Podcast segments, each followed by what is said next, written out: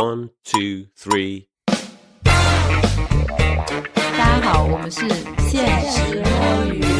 我是今天的主持人学姐啊。我们今天要录的是一个我准备了很久，然后非常的叶公好龙的一项运动——排球。然后是由一部很有名的运动番《排球少年》聊起，再结合我们前一段时间去日本看那个春高比赛的一些经历啊，来给大家聊聊这一项热血运动的一些有意思的小故事吧。然后今天和我一起来录节目的呢，还是有我们的呃对体育非常感兴趣的 CK 啊，CK，CK 来打个招呼。啊、大家好，我其实是来防止这一期聊的过于专业，以一个 普通对体育有点了解的人来呃参与一下这期节目。嗯，然后我们今天请到了一个嘉宾，就是和我一起去东京呃玩耍的这个小伙伴。呃，大家好，我叫小鱼，鱼就是在水里游的那个鱼。我为什么会来参加这个呢？就是因为我从小到大都是一个非常中二的爱看动漫的少女，在我朋友的介绍下面看了《排球少年》，也是因为这个和学姐说，呃，我们要不要一起去东京那边去看现场？为什么我刚才要说自己是叶公好龙啊？因为我对排球的喜欢就仅限于看动漫，然后看比赛。但是我们小鱼同学，这不愧是九五后年轻人，是身体力行，真的去打排球的。这段经历你要不展开介绍一下？怎么作为一个社畜还能够参与到一些排球的训练，还是叫练习中啊？我当时跟我朋友聊天，然后，然后他就跟我推荐说，哎，既然你很喜欢看动漫，他最近在看一部动漫叫《排球少年》，说很好看。然后看了那部动漫之后，我就非常的喜欢。但是其实当时也只是说作为一部动漫，我非常的喜欢。我会看那个一些漫画，然后和一些朋友们聊一些漫画的剧情嘛。这个时候还是一个普通的二次元宅，是吧？对，这个时候还是就是只是喜欢看动漫而已，然后就会看一些 B 站上面搜一些就是这种排球少年的一些剪辑啊什么的。然后直到有一天，就我不知道为什么我的 B 站突然给我推了一个视频，具体名字不记得了，反正他就是说什么高桥兰的精彩表现。然后我就想说高桥兰是谁啊？为什么要给我推这个？然后我就点进去了，点进去了之后，我就发现我去，这个打的也太帅了吧！而且加加上当时那个我是个颜控嘛，然后我觉得高桥兰非常的帅气。靠脸和身材吸引住了你。对对对，没有，还有一些动作吧，因为全部都是他那种得分的激进嘛。然后在这个基础上面，我感觉好像不只是二次元的那些比赛比较好看，其实三次元的也可以去看一下。然后就在这个基础上面，就去看了当时二零年春高东山，也就是是高桥兰当时的那个队伍的一些比赛的 cut。然后我就觉得，我去，这个真的可以。正好发现那个时候二三年的春高马上就比嘛，所以我就想，那要不我蹲一下看看现场直播。然后我就是在看现场直播的那一天，就是突然感觉排球之神降临了，就不知道为什么那天心血来潮，就觉得打的也太好了，那为什么我不要去打一打试试看？然后我就去小红书上面搜，说附近有没有什么可以训练的，或者说领基础的班，结果还真的被我搜到了，而且当时就在我家附近不远。然后后面我就联系了那个账号的运营，他就跟我说零基础也可以，而且明天就有一场练习。然后我就一个人就空哧空哧去了，去了一次之后，果不其然打得非常的烂。但是呢，我就又能感觉到说，在这个打的过程中，就是又痛苦又快乐，还是有乐趣的，是吧？对，然后就后面就不停的去打，然后其实，在过程中，我因为打的非常的不好嘛，我感觉没有什么排球的细胞。我期间其实实有想过，算了，要不我感觉这个运动太难了，就它不是那种普通的运动，我学个几次就能学会。但是呢，到这个时候，我又我又去回过头来想一些当时《排球少年》里面主角也好，他们一些队友的一些经历，就是我那个时候才。反过来重新意识到说，《排球少年》这个犯写实的点就在哪里？这个动漫它主角遇到的每一个问题，我居然都真实的经历了。真的练排球就会更加感同身受。对，然后我就觉得啊，那这样的话，我感觉他可以坚持的一些东西，我也可以坚持。然后我就这么坚持了下来，居然到现在一年了，也可以上场接几个球。我其实觉得是非常不容易的。就是你参加的这种是算是什么吗？是俱乐部还是就是业余的球队？你的队友都是什么水平啊？呃，其实它分为两个方面嘛，一方面就是训练，训练其实就是面向一些不是很擅长排球的人去做的一些单点的训练，这个是第一个。但第二个就是你你训练。了之后，总归会想参与一下那种比赛的嘛。然后这种比赛就会有一些团局，然后团局的话，你就是自己报名队伍，只要凑够十二个人，能六打六的话，其实这个比赛就能比。然后这个是两个不同的性质嘛。哦，所以就还是正儿八经就是在教排球，先教，后面再有这种练习。我理解训练那部分其实更像培训，然后剩下的那个组球局的部分，其实就是正常的一些社交活动嘛，对吧？对。然后组织方可能租一下场地啊，帮你拉拉人啊之类的。对对对。哇，我赶紧去小红书上搜一下，因为我感觉之前我看到的都是足球、篮球还有这种球局，但排球真的很少哎。对，是因为排球真的在中国非常的小众，非常的冷门。但至少排球，讲实话，是我们初高中都要练的，就是呃什么对垫五十个啊。其实刚才听到说自己呃，即使遇到很多困难的点，还坚持了下来，因为当时有《排球少年》这个动漫在激励着他。然后我想起我的高中和大学其实也都上过排球课，但我真的就是应付一下这个课程，因为我在那个之前没有先先看了《排球少年》，然后只在过程中体验到被球打的痛、接球的那个淤青。的手的那个难看，但并没有感受到说，如果坚持下去之后能体验到的这种比赛的快乐啊，或者是你成功接到球，然后有来回有得分的那种想象之后的这个事情，导致我们上排球课的同学都连这个基本的门槛都没有跨过去就就放弃了，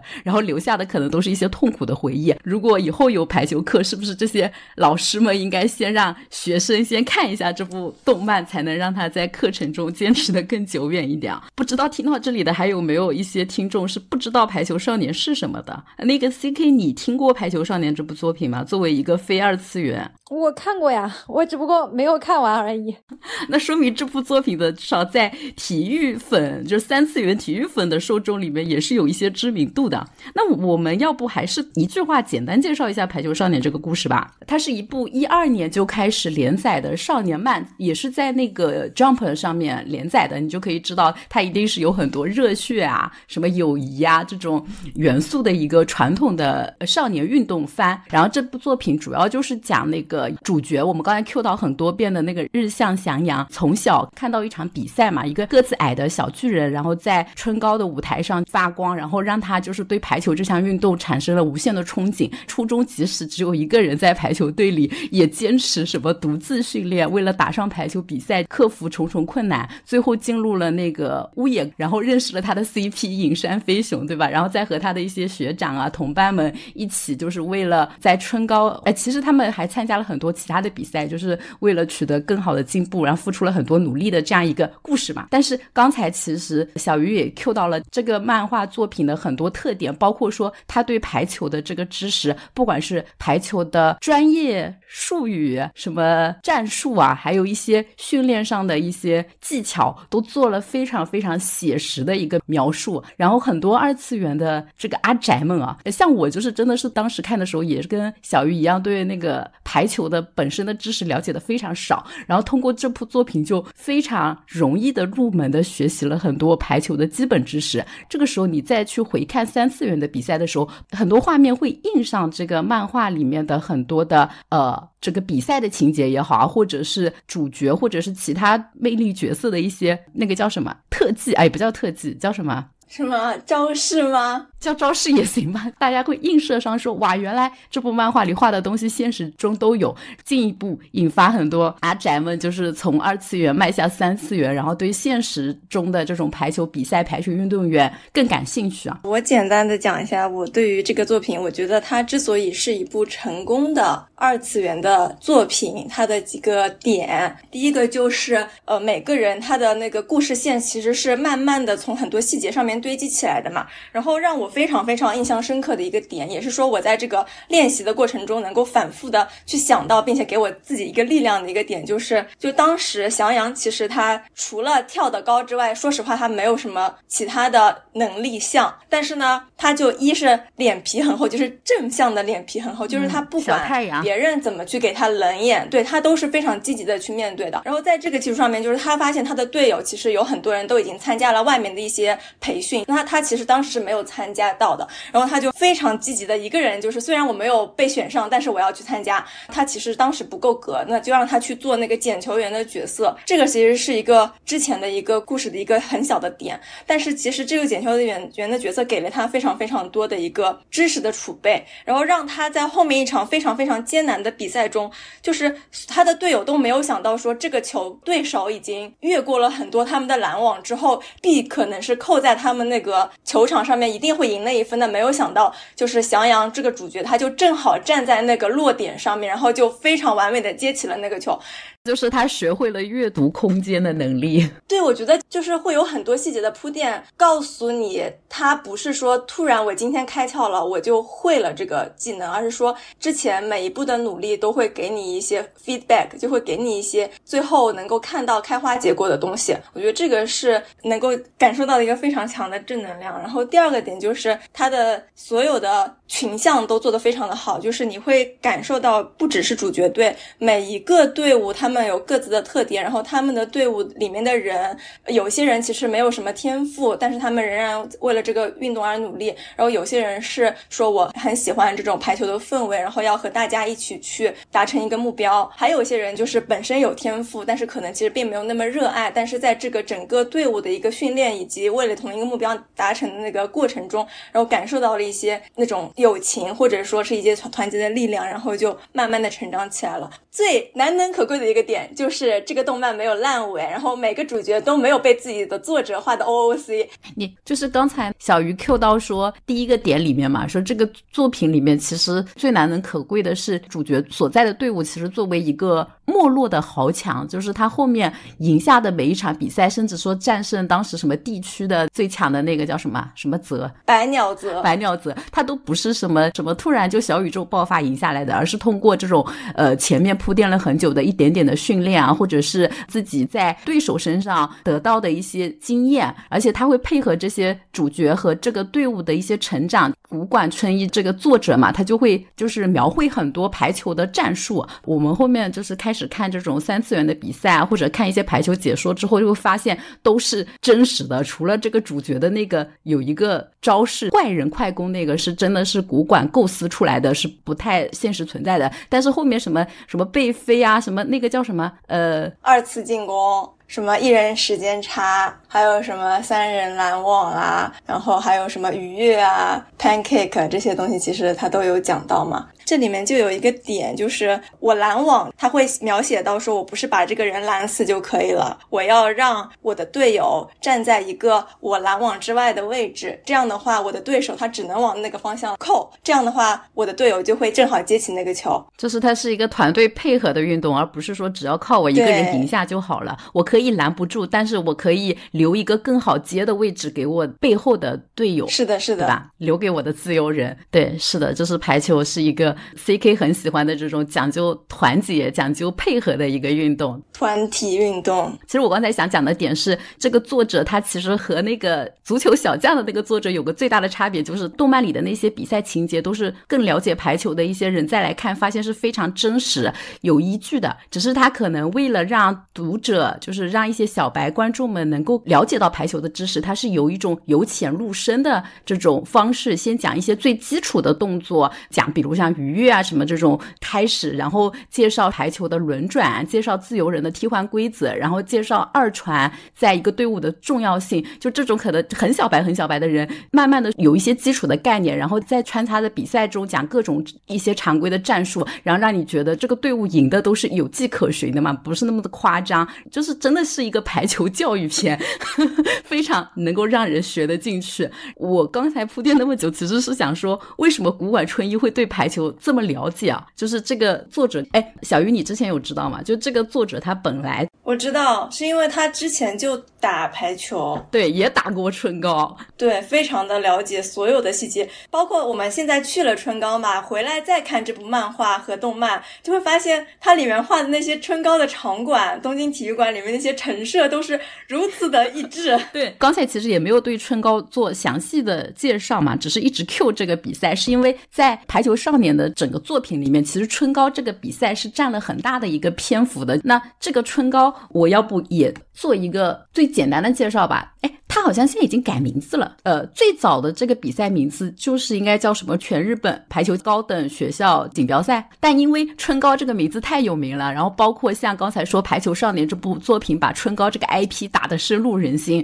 所以它在很多 logo 设计上和那个票的设计上都还是以这个就什么春的高校排球这样的一个 logo。哈鲁诺 Coco 芭蕾。对，然后这个比赛呢，其实今年我跟小鱼去看的这个二零二四年的春高已经是第七十六回了，就是一个非常历史久的、非常历史悠久的比赛。哎，对于这个赛事，我不知道那个 C K 有没有什么了解啊？就觉得日本的高中生联赛都很发达嘛，不仅仅只是排球。但这个的确是这几年，因为这个小小排球，我感觉更更多人关注到了唇膏，更多国内的人关注到了，应该是。就其实，在日本，呃，也是帮助了他们排球的一个发展吧，因为感觉日本之前也没有这么强，也是近几年开始更强的。嗯，呃，C K，你有看过唇膏的比赛吗？就是比赛视频啊，或者一些 cut。我有啊。我是就是之前会看排球的一些比赛嘛，国际上的比赛，然后高桥兰还有就是日本队的这个东西，我还是会关注一下，所以。也是会推到我的首页，我就点进去看了一下。我我觉得就是很专业啊，因为春高每一年都有很多故事，他们传播这一块做的很好啊，就是电视台啊这些都会跟上嘛。你像国内的高中生联赛，谁会转播啊？Nobody cares。是的，是的。在日本高中生联赛里面非常重要的两个比赛，第一个就是夏季会举办的那个 Inter High，然后第二个就是每年冬季会举办的这个春高。那他为什么明明在一月份举办还要叫春高？高呢，就是因为你刚刚说到的，其实一开始的时候，春高这个比赛是每年三月份举行的，但是因为日本他们新的一个学年是四月开始嘛，所以三月份其实已经是非常晚的期末了，很多学生都要去备战下一年的那个入学了，高三的都不能参加了。对，然后所以他们才为了能够让高三最后一届还能够参加上这个比赛，专门把它就是提前到了一月份。刚才说的这个情节就在小排球里面有。对，就是因为它是高三最后一届比赛，所以每一个队伍都非常的重视这场比赛。因为大家的重视，所以越来越的变得知名。然后每个人都是为了这个比赛拿到名次，或者说每个人都有每个队都有自己的目标，然后去拼尽全力，所以就让这场比赛变得非常非常的精彩。我可以再补充一点，就是这个比赛是会出男女各五十二支代表队，哎，这一点真的就是春高比甲子园先进多了，男女平权方面做得非常好，男女各五十二队，四十七个都道府嘛，其中东京是有三支，然后大阪和神奈川还有北海道是各两支，所以是五十二。刚才就是小鱼也讲到说，这个比赛就是一个是因为高三的一个最后一次的机会嘛，所以会用尽全力，还有一个是它的赛制也非常残酷，基本上是从地区。预选赛开始都是那个淘汰赛制，就是一场定胜负。对，而且他的那个淘汰赛除了那个半决赛和决赛，其他的都是只比三局的。这个赛制搞的就是真的是每一球大家都拼尽全力，不然就是即使是强队也有被这种黑马拉下水的时候。很多人都是从预选赛就开始追，因为他可能自己喜欢的队伍，就比如说东山，明明就很强，结果今年连预选赛都没有。别说了，嗯，我都要流泪了。这个就是没有一定，没有必然。而且我去翻了一下，他历年就是从改赛制的二零一一年开始的，一直到二四年的十几年期间，基本上他的连冠啊，就是强校的连冠就只有两届，没有超过三届的。不像我们看那个香根一传，就有些强校可能直接连冠四年。年都有，它就是一个充满了各种意外。然后就是有一届你来了几个强的，高一可能还没有练得很好，然后高二、高三发挥最多就拿两届，然后这批人就毕业了。下一届你就不知道又是一个怎么样的队伍。对，所以它就是每一年都会有非常新的惊喜和意外产生。这也侧面的反映了就排球少年它它的真实性，就是这个乌野这个队其实是曾经辉煌过的嘛，但是后面又因为人员的流动，所以后面又没落了，然后。再到这一届进来的几个新的非常优秀的学生，进加入了这个队伍之后，又能够冲入到春高的那个全国赛，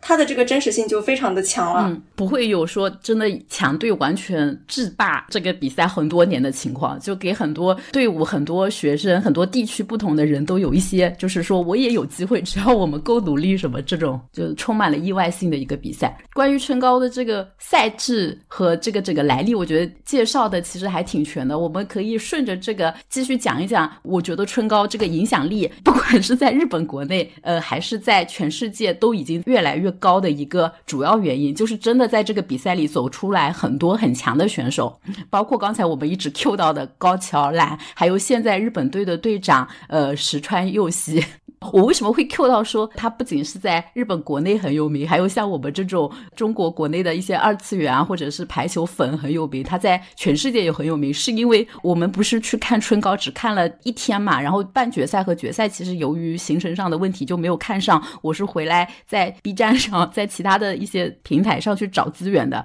我找那个日语解说，这真的没有人做字幕，就是日语解说我是听不太懂嘛，然后我就无意中搜到了有英文解说的，就是有一些。国外的一些媒体做的直播，然后也是有专业的解说在说的。我是找了这样一个片源看的，就说明这个赛事一个日本国内的高中赛事，真的就是声名远扬，感觉已经快要超过国内的女排、男排的那种热度，俱乐部比赛的热度了。已经，我甚至觉得这个春高已经超过他们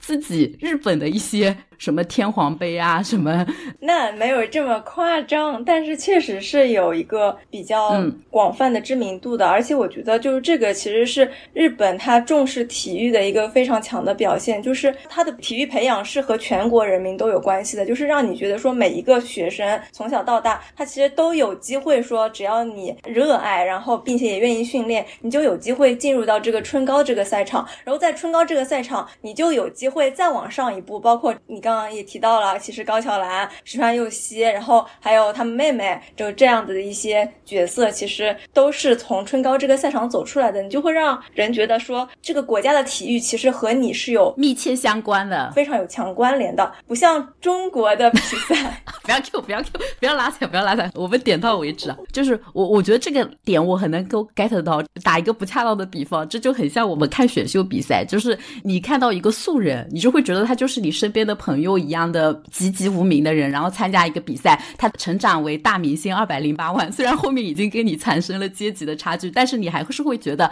他是你一手，也不是你一手，就是你看着成长起来的。然后看春高，很多人就会有这种心情，就是我们还是比较后入坑的，所以关于那个高桥兰二零年参加春高的一些比赛，都是事后看的集锦嘛。但当时确实也已经有一些粉丝在看这个比赛，然后他们在赛场上看到一个非常。帅气的一个混血儿，那个时候他可能技巧还没有那么娴熟，肌肉也没有那么发达，还有一点瘦弱的一个呃，就十七八岁的一个少年，然后比赛打得非常好，就从此粉上了，然后追着他一路就是深入大学，然后出国打俱乐部的比赛，又被入选到国家队，然后成长为这种在世界顶级联赛还熠熠生辉的这种明星选手的时候，你就会非常与有荣焉，你会觉得他是跟你产产生连结的，而不是像国内你国家大名单一出。就是这这人凭什么进去？对，就是你你是就会感受到他从小时候到慢慢成长，你就一直陪伴他旁边，你这个陪伴感非常的强，你能看到他一点一点的进步。我觉得其实这个是非常让人动容的一件事情。因为日本的这个体教融合的体制，我们还是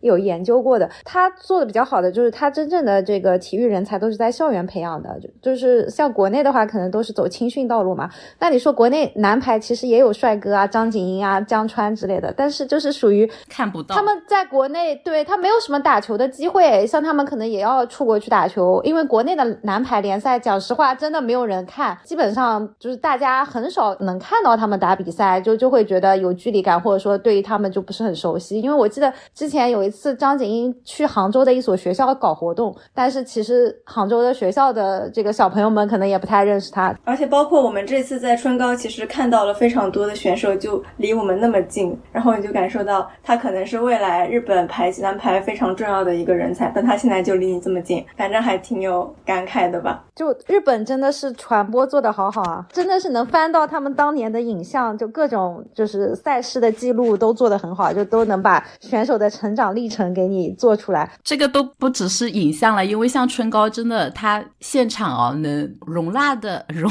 纳的票，我感觉应该有八九千，有一万吗？太多了，东京体育馆。我感觉觉一万可能没有，但绝对是很多的。包括说，就算这么多位置了，我们刚刚早上进场的时候，居然没有地方可以坐，居然只能站着。对，然后他又比好几天嘛，我是觉得真的有很多人是有机会现场感受到这个比赛的魅力啊。这个又跑题了，关于比赛现场魅力这件事情，我们放在后面。我们讲回春高这个知名选手这一块，就是我觉得高桥兰是一种啊，但是很多人就会说，并不是所有人都能成为高桥兰的嘛。其实实春高也有很多很唏嘘的，就是 要 Q 高桥兰的这个二传，就是说他的队友嘛，其实就是我为什么喜欢东山，肯定不是只因为高桥兰一个人嘛。我当时看了二零年的那一场比赛，然后确实刚刚学姐说的非常唏嘘，就是因为他们其实也不是靠高桥兰一个人赢得的胜利，像他们就一路零封选手，最后拿到冠军，其实是靠了非常强的一个有团结力，并且每个人都非常厉害的这样的一支队伍，最后去获胜的。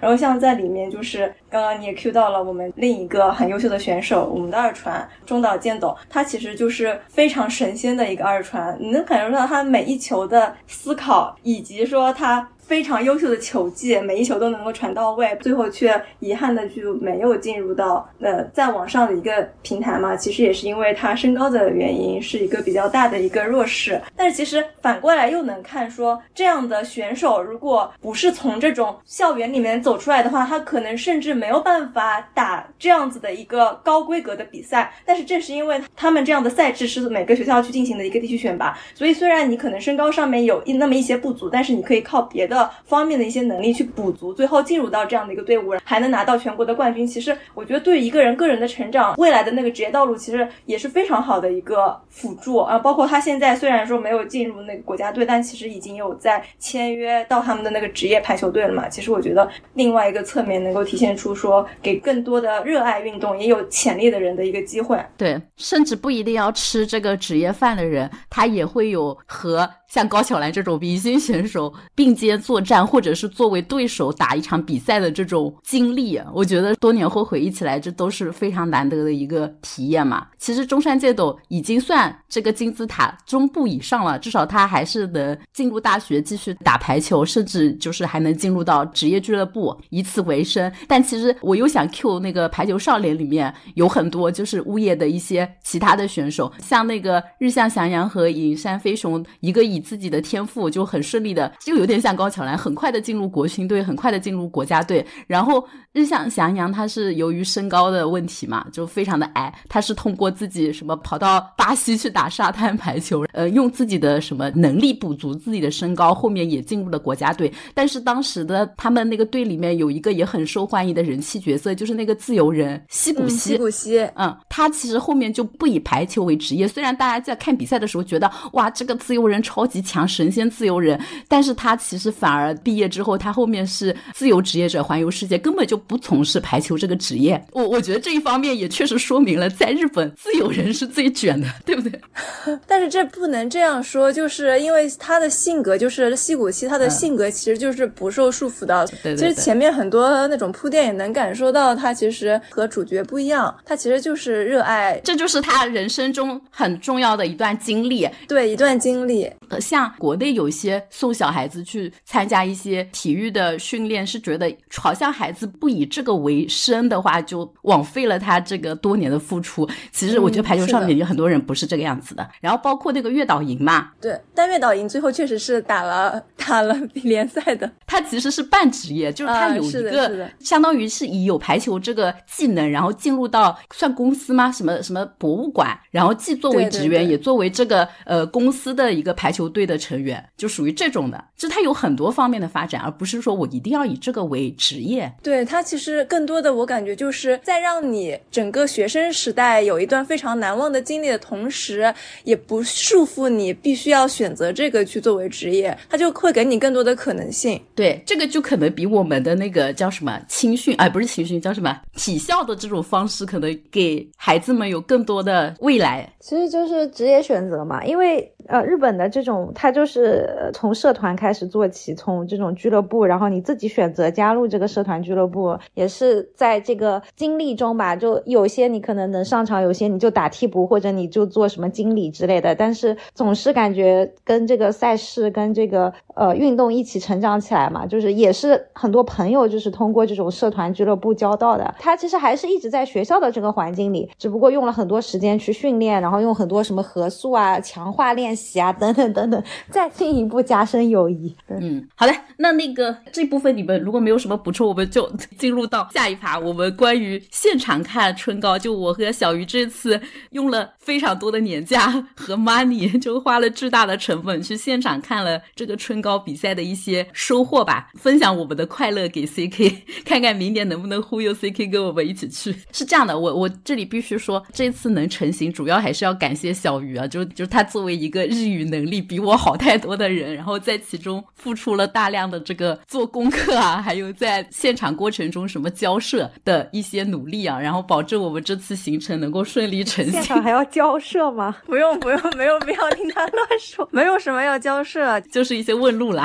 嗯，而且我是个屁人嘛，很多东西其实都是临场去查的，其实我感觉也谈不上说功课做得很足。但是我觉得还是可以分享给大家，就是如果嗯，是听到这里的有对这这个比赛有兴趣的，我们先介绍一下线线下这部分的攻略和我们的一些成本吧，给大家做个参考。要不这个小鱼你来介绍一下？嗯，可以啊。我们其实很早的时候就说着要去看了，大概是六月份的时候吧，当时上头就买了机票嘛。但其实最难的那个点就在于说我们如何去买到春高的这一张门票，因为它这个比赛我们当时也去查了嘛，它今年是在一月四号开始，会提前一个月的时间在那个网络上售卖。这个时候我就不得不说，大家如果说要看哪一个比赛的话，要善用小红书。就小红书，你一旦搜了这个比赛，回头就会反复的给你推，孜孜不倦的给你各种信息。对，很快的可以看到说，哎，这个比赛好像马上就要卖了。然后因为之前一直搜嘛，所以就看到了这个比赛要卖的这个消息，就马上了解到了，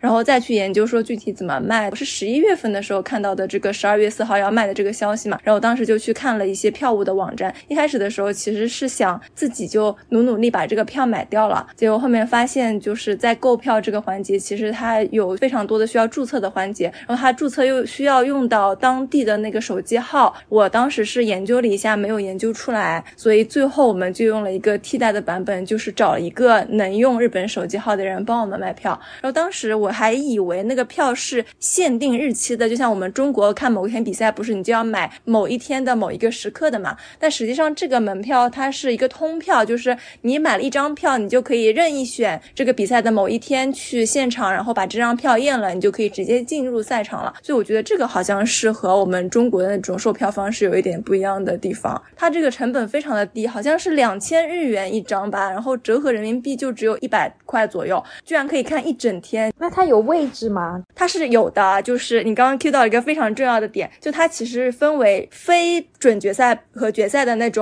小组赛的那种场次，以及准决赛或者决赛的那种决赛类型的场次嘛。然后先讲到前半段，前半段其实它就是一个自由席，在日本就叫自由席，就是说你随便找个位置，找到了就能坐，找不到你就只能站着。但是在后面的那两场，最后的决赛和准决赛里面，它是分为那个 arena 席，就是那种坐在底下很近的那种位置的那种高级的席位，会被球砸到的位置。啊，对对对，就是那种位置。然后再提到说，其实就是自由席，你其实也不是完全全自由的。它这个东京体育馆其实分为那个二层看台和三层看台嘛。然后像二层看台，其实就是只开放给他们应援的那些朋友啊，然后那种亲属、亲友们的。我们能坐的其实是三三层的那个席位，但是三层的席位其实也不是所有的位置都能坐，因为它还有一部分是给那种如果说二层坐不下应援了，还要坐到三层去的那些人，还有这样的位置。这些位置其实是应援优先，对，大概这个其实是一个春高观赛的一一个准备的工作吧。嗯。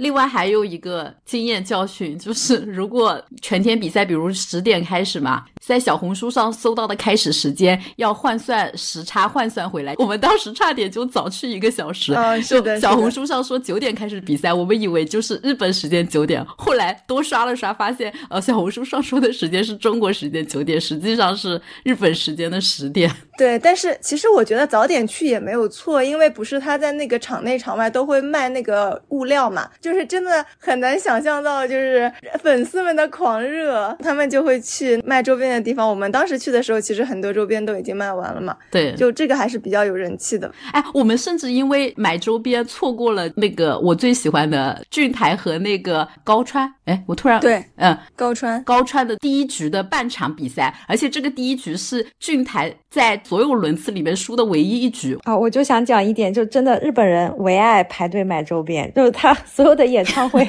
所有的活动，真的都是大家早早去在那边排队买周边。是的，周边还挺好看的，嗯，对，有蛮多丰富的。今年好像是宝矿力还给春高做了一个广告，还跟小排球联名。哎，但是其实我有点好奇，因为就是小排球里面就是无数次植入，我不知道是不是真的植入啊，就是无数次那。个水杯特写宝矿力，就我感觉他们和宝矿力应该是有一些不解之缘的。是是是，甚至说宝矿力他们那个原来那个杯子嘛，就是在小排球里面出现过的那个杯子，都在网上直接卖断货，火咸鱼嗨到不行。天呐，我们刚才不是已经 Q 到了一些看这个比赛的准备工作，然后我们接下来是不是要讲一下我们看比赛的观赛感受啦？就最嗨的部分来了。我们俩都同时好像说我们真的看哭了，我当时真的有一种就是热泪盈眶的感觉。当然不是因为多么不容易的看到这个比赛，是因为真的觉得自己有一种置身在一个很奇妙的氛围里，觉得哇，这一切真的太感人了。现场的这个应援的氛围，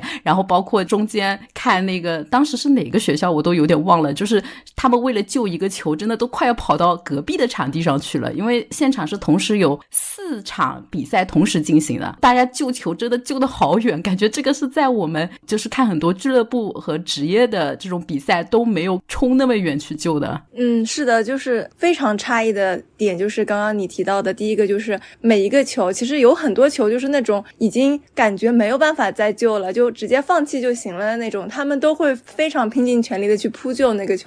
觉得能够具象化的感受到“一生悬命”那四个字到底是什么样的一种状态，大概就是因为他们这些比赛都是这一球输了就有可能影响到这个比赛的结果，这一个比赛结束了就不会再有第二次了，所以他们每一个球都会拼尽全力的去救。真的是那句话，球不落地，比赛就不结束。对我看《排球少年》就觉得那些应援很夸张，但实际上真的到了那个。赛场的时候，你才能感受到，就是只有更震撼。对，只有更震撼，就不是说只有选手在场上比赛这样的一个片段，而是说同时发生的就是选手在场上比赛，你的应援的队伍就在你背后支持你。他他们给你的就是一种没有办法替你上场，但是他们会永远在背后给你力量的这种感觉。包括八个队伍同时开始比的时候，那种应援声就是震耳欲聋，但是它又不只是单纯的那种声音音量上的，它就是能够震撼到。你的那个心里就觉得，居然可以这样子，非常非常励志的那种感觉。不仅是选手在场上拼尽全力，你甚至觉得那些应援的，就他们有很多不同的应援形式啊。然后有一些有钱的学校，可能就是管弦乐配那个什么啦啦队，再配什么统一服装敲那个什么 那个那个东西叫什么？就两个小喇叭一样，跟跟跟跟跟敲的那个东西。还有一些可能比较穷又住的比较远的一些呃学校，他可能没有办法带那么多设备，就带个大。鼓啊，然后靠嗓门啊，靠唱歌啊，哇，真的是五花八门。尤其是刚才说到前三天都是四个场地同时同时开始比，就是八个学校。如果第一次看，一定要看前面三天的，真的很嗨。我本来以为就是应援的，可能就是学校任务的，就是就是学校安排那种呃专门的这种啦啦队啊，专门的管弦乐，可能是这部分人是只为这个学校来，然后一场比完之后就会更换应援席嘛，这部分应援的人就走完了，然后下一个学校。的这个应援入场嘛，它的那个三层看台其实是那种自由席。我本来以为自由席都是我这种博爱的，就是都可能有一两个支持的学校，但是每个比赛可能都会看，那我们抢一个好的位置一直坐下去嘛。但是发现学校换场的时候，在这个自由席上也也有很多人是随着这个学校的退场，然后就走掉了，就说明就是除了学校组织的这些官方的应援之外，还是有很多不知道是这个学校的一些家长或者是这个学校队伍的粉丝，就是千里迢迢过来看，然后他可能也就是看完这个学校就走了，感觉是 有很多真实的粉丝的。就除了这种硬性安排的应援条件之外，就是我觉得如果第一次看春高，其实了解几个学校的一些基本的这个爱恨情仇和风格特点啊，真的会有助于提升你看春高的这些乐趣啊。我我讲几个我觉得春高看点比较大的吧。其实一个刚才呃我们也在前面 Q 到过，就是那个京都这个区到底是洛南来还是是东山来，这就是这个春高比赛的一大看点嘛。这个爱恨情仇要你来介绍吗？我我就简单讲一下吧，就是京都这个赛场其实是非常激烈的一个地区赛，看京都的预选决赛，其实它的这个激烈程度是和看春高决赛是旗鼓相当的。然后每年这两个京都的王者竞争最后的那个出线名额，其实都非常的有一种厮杀的感觉，就是那种宿命的对然后之前连续好几年都是东山出现嘛，去年二三年的 Inter High 东山甚至是全国的第二名，全国亚军，却最后在京都预选赛的时候惜败给了洛南，最后就是洛南代表京都参加了这个春高，然后最后今年这个比赛结果只能说是意料之外，但也情理之中，因为能想象到就是你的支持的这个学校，他们的对手其实也是经历了一年非常艰苦的训练，然后也是以这个最后能够杀入全国赛去作为目标的，所以其实虽然输了，但是也非常的敬重对面的这个对手吧。嗯，我这里可以补充一点，就是我前一段时间刷到，因为我可能最近刷唇膏刷的太多了，看完比赛有很多后遗症啊，就是会忍不住不停的刷他后续的资讯，然后就看到有一个 UP 主做了一个洛南，差不多二零前后就开始做，就是每年他们预选赛的那些比分，中间有一场我不知道你看过没有，就是有一局比到四十四比四十六才比出胜负的，好像排球比赛一个二十五分制，一个队伍得到二十五分，另一个如果是二十四分，就一定要拉开两个分差才能拿下这一局嘛。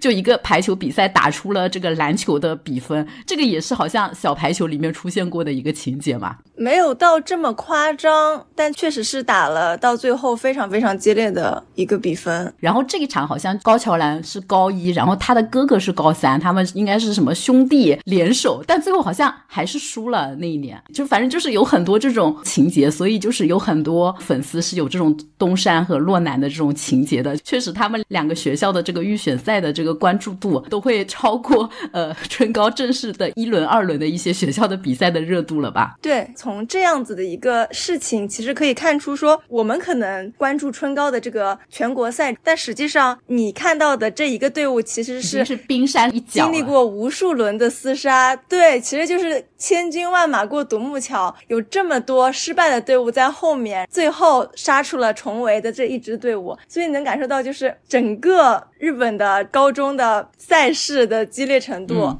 所以他们都会把这个春高的冠军叫做什么？站在四千多所高校的顶端，想想就很嗨哦。关于那个洛南和东山，如果没有什么要补充的，我想 Q 下一个学校的，就是正西这所学校嘛，来自熊本的正西，感觉应援也很不给力，就是我们在现场都基本上听不到什么正西的应援的声音的。但是这个也是有名的这个强校，正西这个学校最大的特点是每年都出悲情大 S，至少这两年都是。他这个历年 S 也不是从这两年开始的，正西的 S 你说荒尾联姻吗？还是宫宫福建人。啊宫福建人？对，正西就是他有这个传统，就是培养，也不一定是悲情 S 啦，就是他这个球队的打球的特色，就是会疯狂的喂球给这个 S，给这个主攻。如果说比得顺的时候，就会看起来巨爽，就会觉得他们的大 S 真的就是碾压全场，而且基本上正西培养出来的大 S 都是那种在高中生里面很难得的那种肌肉体质。我感觉井坂太郎肌肉比那个传本更夸张一点。很多球队主攻扣球被拦网，那个二传就怕那个主攻压力太大，下一次可能就会分给接应或者分给那个副攻嘛。但是正西的队伍的特点就是疯狂的传给主主攻，主攻被拦再给主攻，主攻被拦再给主攻，什么充分的相信大 S，直到拿下。当然，真的拿下的时候，整个球队的那个气势的提升真的是，甚至对于这个现场观众看比赛都是真的很嗨，就因为他们就是培养这种大主攻嘛。他们球队特别容易，也不是说一定要进国家队，就是这种知名的选手会比较多。但你像俊台或者是别的一些学校，很多是靠打配合，即使比赛成绩取得的很好，但可能大家会记不住这个学校的 S 是谁。举个例子说，像那个郑西的那个传本嘛，去年春高当时是决赛的时候是郑西打那个俊台，虽然郑西最后领先两局的情况下被那个俊台反超输了这个比赛，但当时那个传本在整个比赛过程中的那个表现，就是他好像当时是不是也是带伤啊？然后又疯狂的就是被二传喂球，就是你肉眼可见的看到他后面越来越跳不起来，越来越没有力气，但是他还是努力的扣杀每一个球，赢得了很多樱花妹和熊猫妹的欢心。就今年的春高，传本不是也去看比赛了嘛？就有很多小迷妹跟他合影。我现在问你说俊台当年的 S 是谁？我我感觉很多人可能都已经忘了吧？你你还记得去年俊台的主攻是谁吗？我觉得我是记得的，但是我有点忘记他名字了。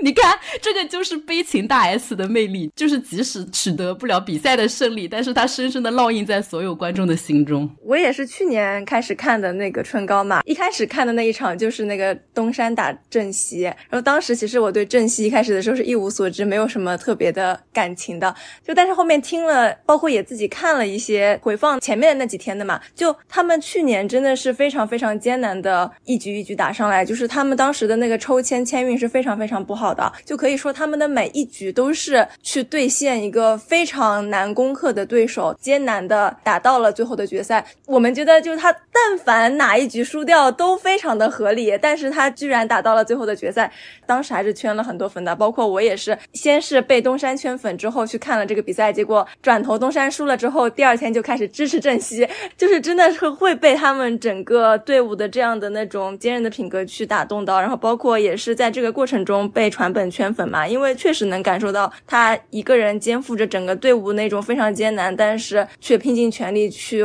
带着队伍往前冲的那一种韧劲的。包括今年其实我们也看到了他嘛，我还蛮感动的。去年还在大荧幕上面看到的这个人，就今天就活生生的站在我面前，那种感受还是非常的震撼的。我的那个支持的学校，今年、去年两连冠的队伍俊台学院，就是跟正西完全不同的一种形式。刚才说正正西的特点就是他会特别强调这个 S 的实力，就是主攻手对整个球队的一个带动作用。你正西的教练也就是一个老头子，他是那么多球队里面唯一就是全程就是默默的坐在边上，任何时候都不会站起来冲到赛场边上就是指挥他们或者怎么样的。但俊台的那个教练风格就完全不一样，俊台的教练是一个非常活泼可爱的小胖子。俊台的每场比赛他都是会紧挨在赛场边上，我看比赛看到他被球砸中了，在线上就看到过一次，这次在线下又看到了。俊台去年决赛打珍惜，你会觉得也没有特别的特别的稳，甚至有些人会觉得就是因为传本后面扛不住了，太累了，所以才输掉的，就觉得是惜败。但今年看俊台，我觉得这个球队的风格已经真的磨练出来了。他们的那个队长嘛，叫什么？俊台队长是那个龟冈胜成，呃呃，对对，龟冈胜成，就他们的今年的那个队长，去年其实也是上场了的。刚才那个小鱼忘记了的，俊台去年的队长是佐藤遥斗，一米九几的大高个，然后是个小卷毛，其实还挺可爱的。虽然脸长得有点丑，比传粉丑了一点，但是他其实是一个身高还挺高的一个比较难得的在高校队伍里的主攻手嘛。他毕业了之后，其实很多人当时都会怀疑说，俊台失去了一个进攻的主力。俊台特色就是他接球特别牛，他的防守特别牛，但是他们其实扣球当时就是完全靠那个佐藤摇斗。你会觉得就是本来进攻就不是很强，然后失去了这个大高个之后，你就会觉得会不会今年就不太行？但是今年比赛看下来，你会觉得他们真的很稳，真的做到了。他们队长之前在一个采访里说的，就是他要打造一支没有 S 的队伍，就他本人是一个善防守超过善进攻的一个类型的主攻手，因为他其实身高只有一米八零嘛，而且他当年高二的时候打 U 十八打的就是自由人的位置，就是一个地板防守非常非常扎实的一个，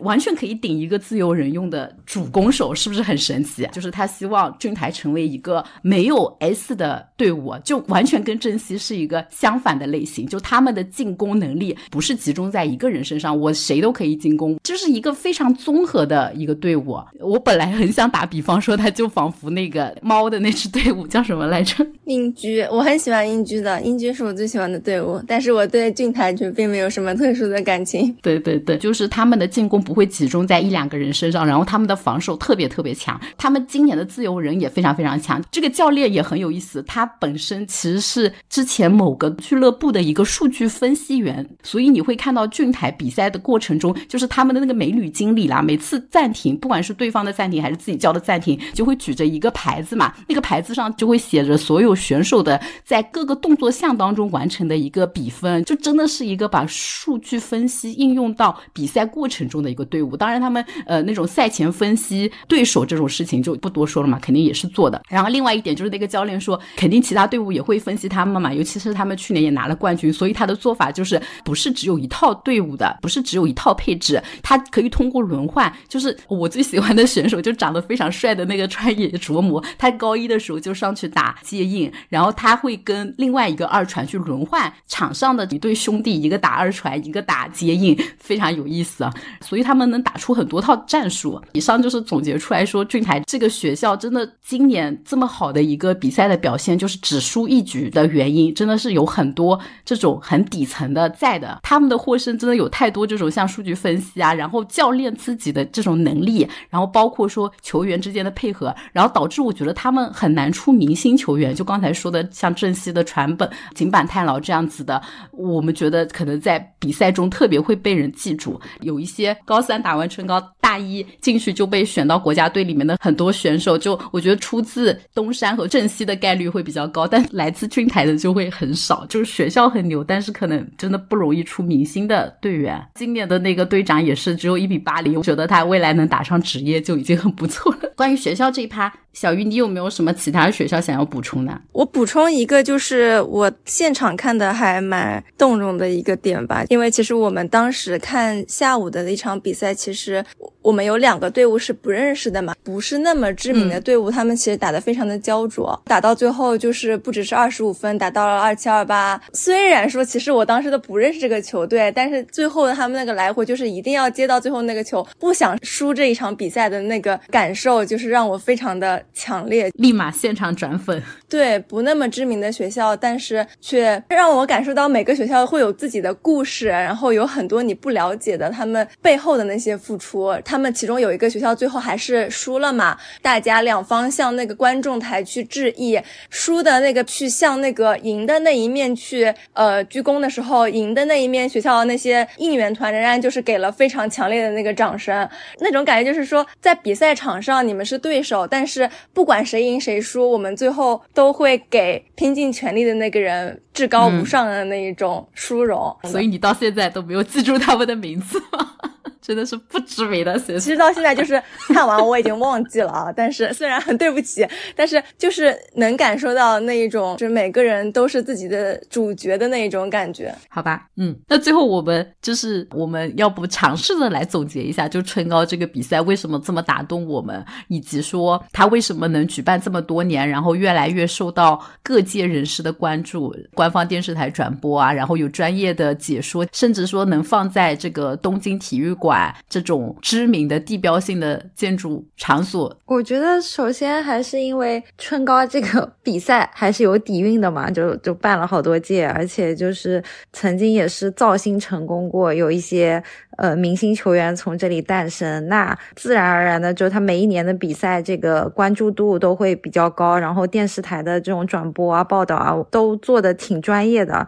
就让你觉得不仅仅只是一场高中生的比赛，而是真的感觉觉像世界级的比赛一样。还有就跟这种宝矿力啊，呃，等等等等等的这种有一些商业性的合作嘛。就整体上来讲，它就是很成功的一个赛事运营啊，完全没有因为是学生的高中生的比赛就降低规格。对对对对对，反而就是因为嗯，大家总是有些故乡情节，什么母校情节，反而就是有了更多这种加持嘛。然后青春的故事总是最热血的嘛，就是这些些孩子的，就是你看小朋友们哭一哭，看这个小朋友们去努力救球什么的，就还是能触动很多人心底的一些回忆吧。所以等等等等这种要素吧，我觉得就本身学生比赛就是应该能做成。最成功的，就包括像美国的，其实大学生的比赛也是很火的，就就这点还是非常这个羡慕，就是国外都是很认真的来对待这种学生的学校的这种赛事。对，就虽然是个学校的赛事，但是我感觉已经拿出了所有就是那种商业化赛事、职业赛事该有的一些规格啊，然后宣传的体量啊，哎，甚至我有看到说，就是他每年之前都是有主题曲的嘛，在那个一一年到一九年的时候，你知道他们。主题曲都是谁唱的吗？春高的主题曲，一一年的时候是 Hazy Drop，然后一二年到一九年的很多年的主题曲都是 Sexy Zone，都是杰尼斯的可以可以 idol 来唱的，感觉这个也是能打开，就是吸引很多 idol 的那些粉丝，也是什么中小学生对吧？呃，这种少女们来看，一般像我们棒球都是那种女艺人来的，来应援啊，就来做这种宣传大使。我又要喷击了，因为棒球太男权了。你看那个排球，这个是男女都有选手参加的。对对对，石川他妹妹也是这里出来的。他也有很多很有名的这种女排的选手，也都是从这个赛事走出来的。但我们好像都没有 Q 到，显得我们又非常爱男人。对啊，你们为什么不讲女生？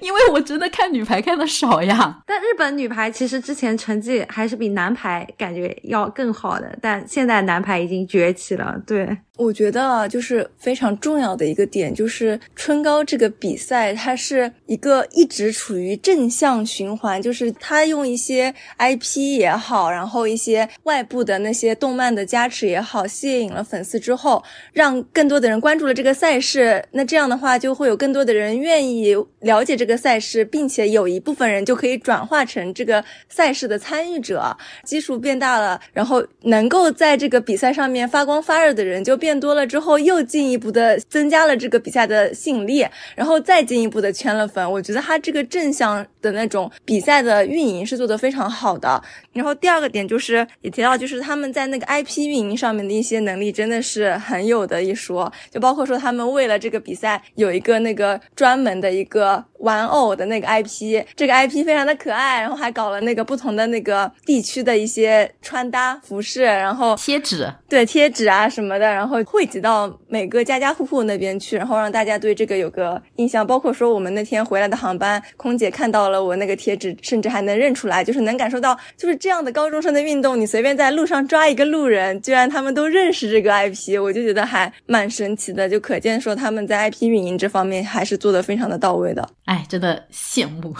那我们这里要不就进一步发散下去吧？刚才讲了这个春高的整个这个运营的成功要素，其实完全可以推导到日本有很多其他的一些高中体育啊。我们当时那个东京体育馆边上其实就是那个日本的国立竞技场嘛。然后他其实，在前不久十一月份的时候，也举办了一个非常浩大的比赛——日本高中生足球联赛。我甚至还在 B 站上刷到他们那个开幕式的视频。虽然我对足球不感兴趣，但是光看这个开幕式的这种声势。浩大的这种东西，还有那个现场的那个上座率，我就觉得真的日本人是，你说春高有小排球或者有什么什么的加持，但是足球哦，那有足球想象当年的这个，对呀，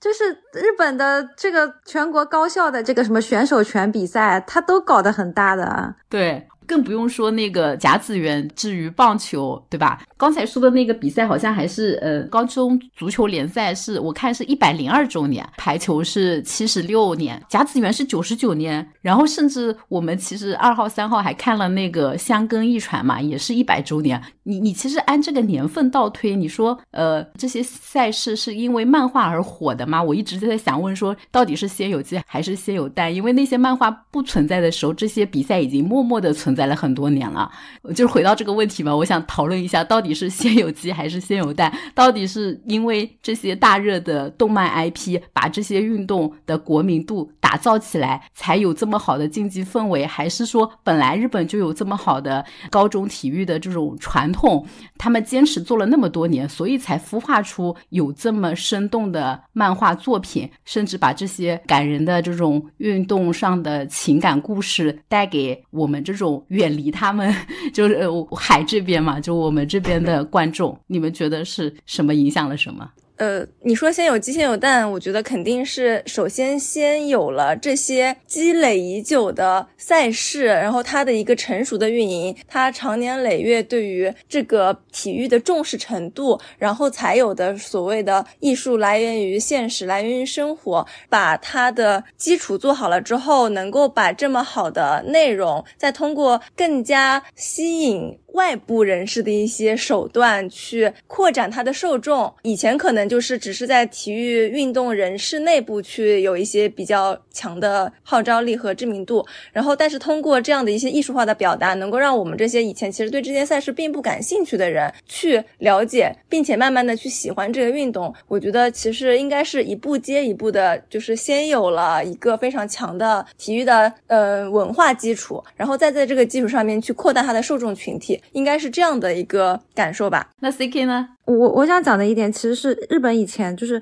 呃，他的体育社团本来就是很火的，或者说他整体的社团活动嘛，因为他的学生基本上都要参加社团。那你不管艺术类的，或者是一些其他类型的，但是之前的话，棒球还是大家最最喜欢的嘛。但这些体育动漫的意义就在于让更多的人了解了棒球以外的运动，或者说让更多的人加入了棒球以外的社团。因为像排球啊、像足球啊、篮球啊这些，的确是就是近年来在日本的这种小男孩的心中，也不是小男孩的心中吧，在日本的学生的这种选择上，参与人数会群众基础会比以前好了很多，还是因为有动漫的原因，再加上嗯这些联赛里面的确出了些人，就日本男足现在有很多世界一流选手嘛，然后男排也是就是呃去这个世界上的比赛 VNL 什么的打的都还是可圈可点嘛，有成绩之后就吸引了更多的观众，或者说我觉得是动漫让更多人知道了不同的运动，因为之前还是更多的是一些棒球啊、田径啊这样子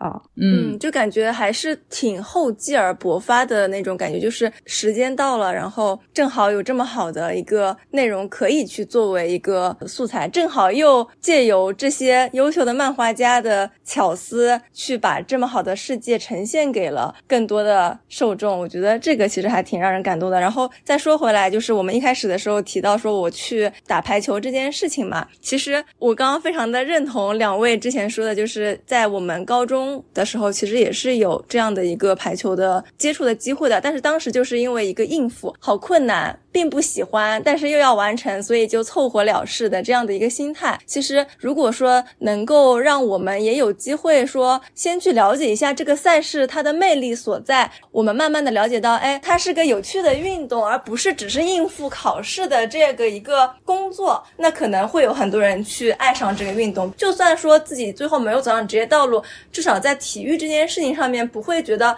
像现在我们可能很多人觉得体育其实和我无关，它只是运动员的故事。但实际上不是这样子的，每个人都可以参与体育。然后我就希望说，如果有机会的话，其实现在的小朋友能够有这么多的接触这些丰富的体育比赛的一个机会，那么我们我们中国是不是后续也可以慢慢的就培养出更多的这样的人才？我觉得这个其实还是比较值得期待的一件事情吧。嗯，就是感觉国内的这个职业比赛怎么说呢？体育行业的这个土壤确实不够好，就是你要从事这个行业，其实除了运动员，还有各种方面的职位嘛。小排球里面也不是所有人都要去打排球，你可以作为解说员，对吧？作为裁判，你作为这个赛事的主办方，你甚至作为周边的开发，就是有很多很多。如果你热爱这个运动，你其实长大之后可以从事一些相关的，有很。多就业岗位的机会，但是国内是没有这种土壤的。当然，也有人会说，因为国内也没有这些受众。但是这个东西又回到先有鸡还是先有蛋？其实很多时候，最终的那个国家的最高级的比赛，不管是奥运会也好，还是 VNL 这种世界锦标赛也好，它其实只是这些积累的一个结果。对，是的。如果你以要培养出最强的运动员，取得最好的比赛，那可能举国体制有可能培养出来，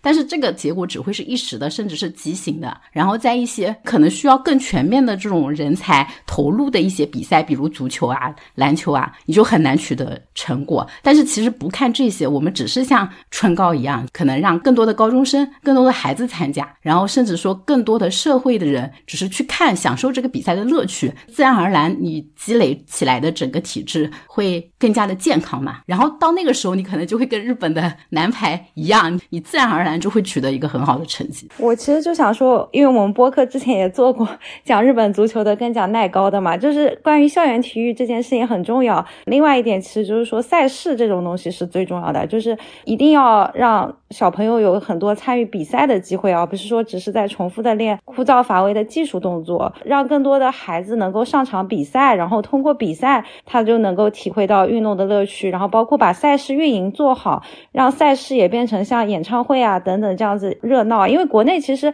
疫情前其实马拉松这个赛事还是做的挺不错的，但是包括像 CBA 这些球类啊也有一定的基础盘吧，但是就是可能更多的一些呃运动的类型吧，或者说更多的运动项目，希望更多的人能参与进来。最后我就想到我上周去耐克参观嘛，我觉得他们有有一句话比较有名吧，就是它叫 If you have a body, you you are an athlete，就是说如果你有身体的话，你就是一个运动员。就是耐克它的定义就是就是所有人都是运动员嘛，大家也不一定说一定要喜欢排球或者怎么样，但是你打不了硬排，你可以打气排球。就是现在气排球也挺火的，而且气排球它的门槛可能更低嘛，就是还是希望大家都可以 选一个自己感兴趣、喜欢的运动参与进来，或者说有自己喜欢看的这个赛事啊，可以从这个赛事中真正感受到所谓的运动员精神吧。OK，那个小鱼，你有什么要补充的吗？我没有要补充的，我觉得说的非常的好。那行吧，今天我们各种各样的发散的聊天就到这里了。虽然我们的这个体育方向的这个聊天每次都很糊，但是我们还是很执着，希望多吸引一个观众，可能愿意去尝试这个运动或者看这个比赛，我们就很开心了。好啦，那我们就跟大家拜拜啦。我们现在已经讲了好几个项目了。